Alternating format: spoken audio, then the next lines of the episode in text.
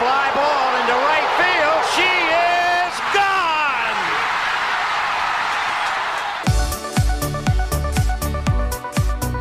我是爱运动的子路，跟你一起聊聊运动赛事，聊聊中华职棒中心兄弟象。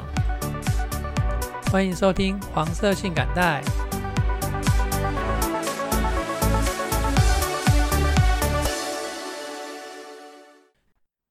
欢迎收听黄色性感带第五十五集节目，我是爱运动的子路。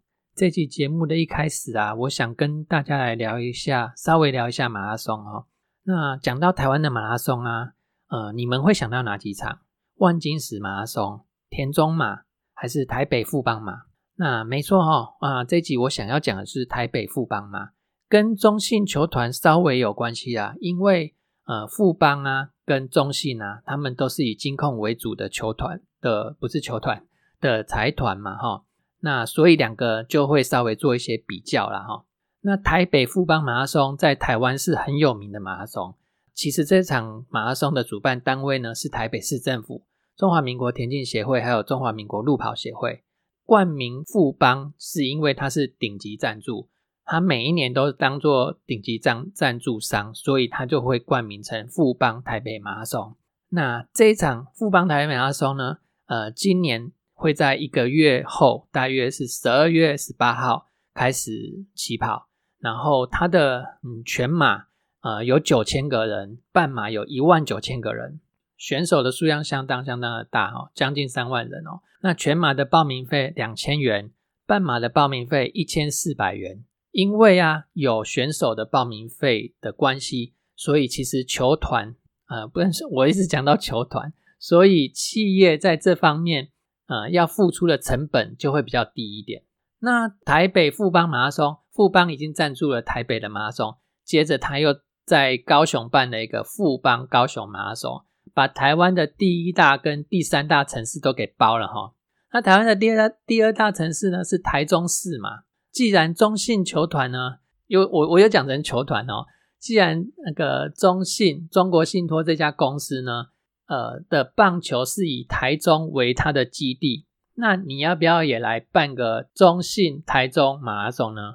把台湾的第二大城市给包起来。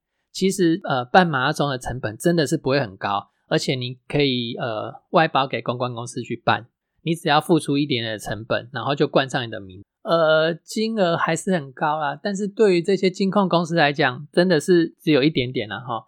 其实新竹市也有新竹城市马拉松哦，在上个月刚刚结束哦，所以味全龙你也可以跟新竹市政府结合哦，变成味全新竹城市马拉松。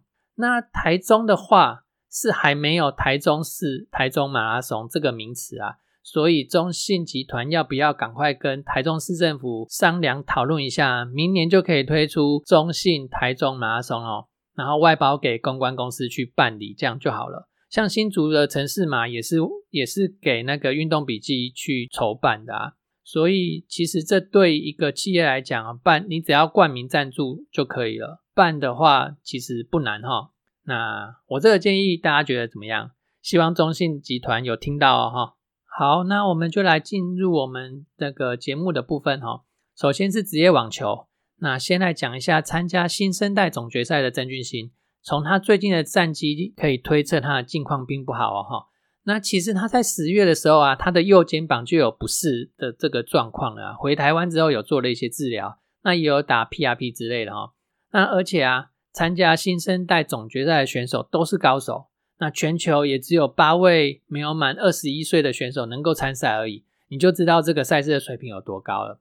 那曾俊欣在这个小组赛三场都输了啊，那也就没有办法晋级到复赛去哈。虽然战绩不佳，但能够有机会接触到这种大场面，然后跟顶尖的好手对战哦，这也是他自我能力提升的一部分哦。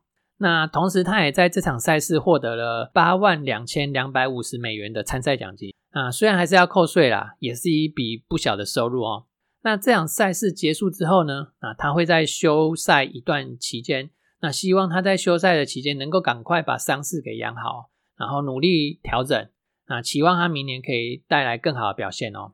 除了郑俊兴之外呢，有三位选手参加 ATP 挑战赛 C 八十等级的日本松山站，三位台将单打都打进八强哦，这已经是相隔十年再度同时有三位台将在同一场 ATP 挑战赛等级的赛事打进单打八强啊哈。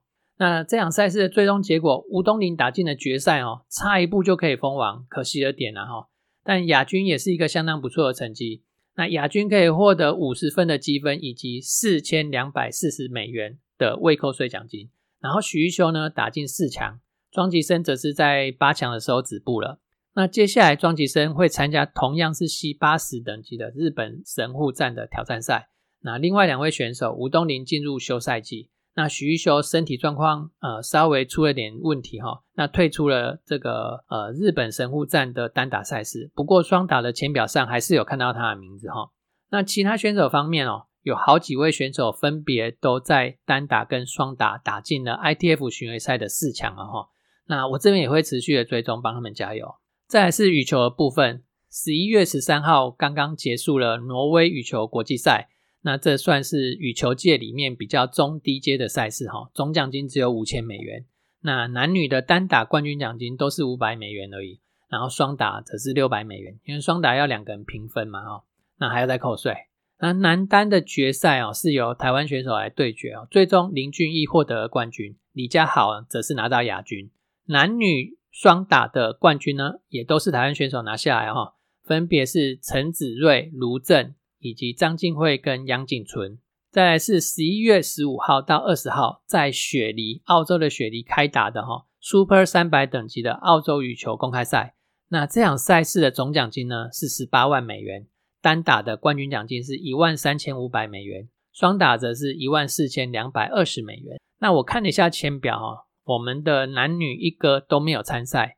那参赛的选手分别是男单的王子维，女单的宋硕云。白玉珀、许文琪，还有加起来有将近十位的台湾男女单打的好手，要先经过会外赛的考验哦，才能晋级到会内赛。那另外会内赛部分呢，还有男双有五组选手参赛哦。那包括世界排名前十的林洋配李阳跟王麒麟，还有上上周才在德国海洛公开赛拿下第一名跟第二名的卢静瑶、杨博涵的组合，以及李泽辉跟杨博轩的组合。那女双方女双方面呢，也有四组台湾选手参参赛哈。那混双呢，也有台湾五组选手参赛哦。那我这边就不一一念他们的名字啦。那喜欢羽球的朋友呢，可以关注一下这场澳洲羽球公开赛。那我自己也很喜欢羽球哦，不过目前手受伤当中啊，嗯，可能要将近一个月都没办法碰球了。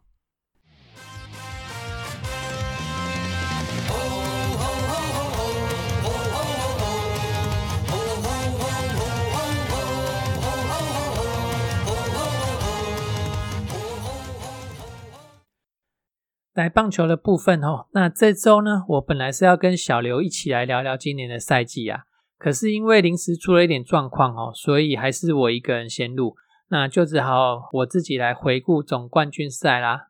那从季欧挑战赛到总冠军赛，那我在自己的节目里面啊，强调了好多次哈，手背会是关键的因子。那在大叔野球五四三主节目里面的访谈啊，我也是把手背视为。影响赛事最关键的部分哦，那理由很简单，我的理由很简单，不管是季后挑战赛的对手魏全龙，或者是冠军赛的对手乐天桃园，他们的手背稳定性都不好。那加上呃我自己的棒球哲学啊哈，来寻求得分之前呢，要先知道怎么样不失分。那我认为呃稳住自己的局面不失分是第一个要素，那得分呢是第二个要素。那其实不仅止于棒球哦，放在其他的球类运动也是这样哦哈。啊，现在进行的如火如荼的企业排球联赛啊，来看他们的发球，每一局光是发球的失分至少都有五分，那一局的总分也才二十五分而已哦，那就可以这样子奉送对手五分，那不加计其他的失误哦，那其他的失误至少是在动作难度之下发生的啦。让你好好的站在那边发球，你都失误哦，这实在是说不过去哈。那当然啦，有的是跳发的失误哈。那我就想要问，跳发的时速超过九十，甚至超过一百，对手接不到吗？对手还是都接接接的很好啊。那至少还是呃都能够衔接上第三球的攻势哦。那这样跳发根本达不到那个想要发动第一攻势的的目的嘛，哈。那结果却是失败率很高，反而是送分给对方哦。那这个策略哦就有问题了哈。那其他的球类也是如此。如果去统计一下自己的公式得到的分数跟失去因为失误而失去的分数对比一下，你就可以知道说你这个公式是有效于自己，还是在帮助对方得分的哈。啊，其实戴之颖啊，戴之颖啊，他也好几次在那个记者访问当中强调。他面对高手的时候的策略，赢球的策略哦，是减少自己的失误哈。那其实这个策略不只是在球类运动中哦，在投资上也是哈。第一个想法不是要赚钱，而是要知道怎么不赔钱。当你知道怎么做可以不赔钱，或者是只是小赔之后呢，接下来你就会知道怎么样可以赚钱了。那我心中的棒球也是哈，祝总知道怎么样可以不会失分。或者是失分可以少一点，那在失分不多的状况下呢，赢球的几率自然也就高了哦。不失分的方法就是要好的投手，然后不要有扯后腿的手背。我可以因为对手打得好而输掉这场球，但我不要因为自己的失误而落败啊！哈，那没有好的投手要赢球真的是很难呐。我们在季后挑战赛之所以跟魏权的比赛可以那么有张力。主要是因为魏权第二战的刚龙，还有第三战的王维忠，都完成了他们投手的使命，把对手的火力给压制住哈。那我在第五十三集的节目里头，十四分四十八秒的地方开始提到，乐天桃园的羊头战力比不上魏全龙的整齐啊。那本土投本土王牌黄子鹏从季赛就压不住我们的打线，他们的投手。根本守不住哦，那打线又还处在这个寂寞的沉睡当中啊。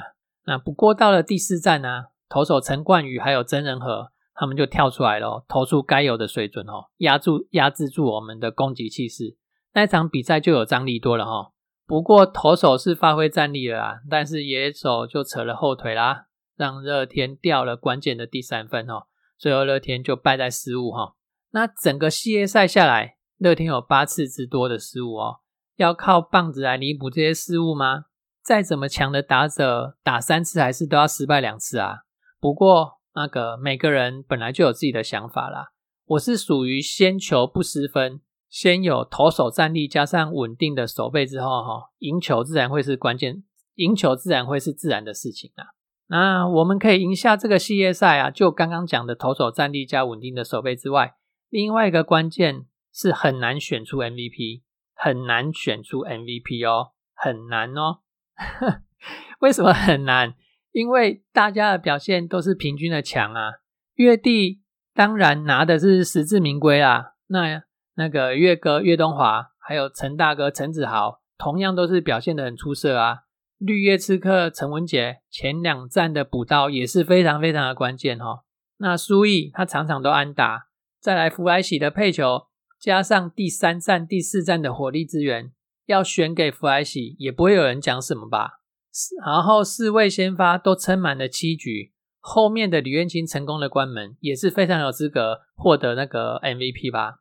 那台面上这些人之外呢，祝总在二军蹲了三年，也是很重要、很重要的因子哈。那三年让他熟悉了二军的球员，让他清楚谁有什么样的技能，所以当祝总接一军总教练的时候。想要什么样的角色的球员？除了跟二军教练讨论之外，其实他自己心里也很清楚哪些球员具有他想要的特色。那我们也从那个新闻里面看到，说他从那个日本找来平野会一教练有两个目的，其中之一就是要把岳振华给养起来。好几位年轻球员哦，包含不年轻的苏毅等等的，都是驻总在二军时期的球员嘛，哈。那我记得当时媒体还在批评中信兄弟一军的教练是美系的，二零一七年到二零一九年分别是史奈德、伯纳嘛，哈，然后二军是日系的，这样球队会有衔接的障碍等等的哦。如今看来，祝总在二军的三年是现在一军夺冠很重要的这个历程。好，那今天的节目就到这边啊，你有什么想要跟我们讨论的，也欢迎留言哦。谢谢你的收听，再见。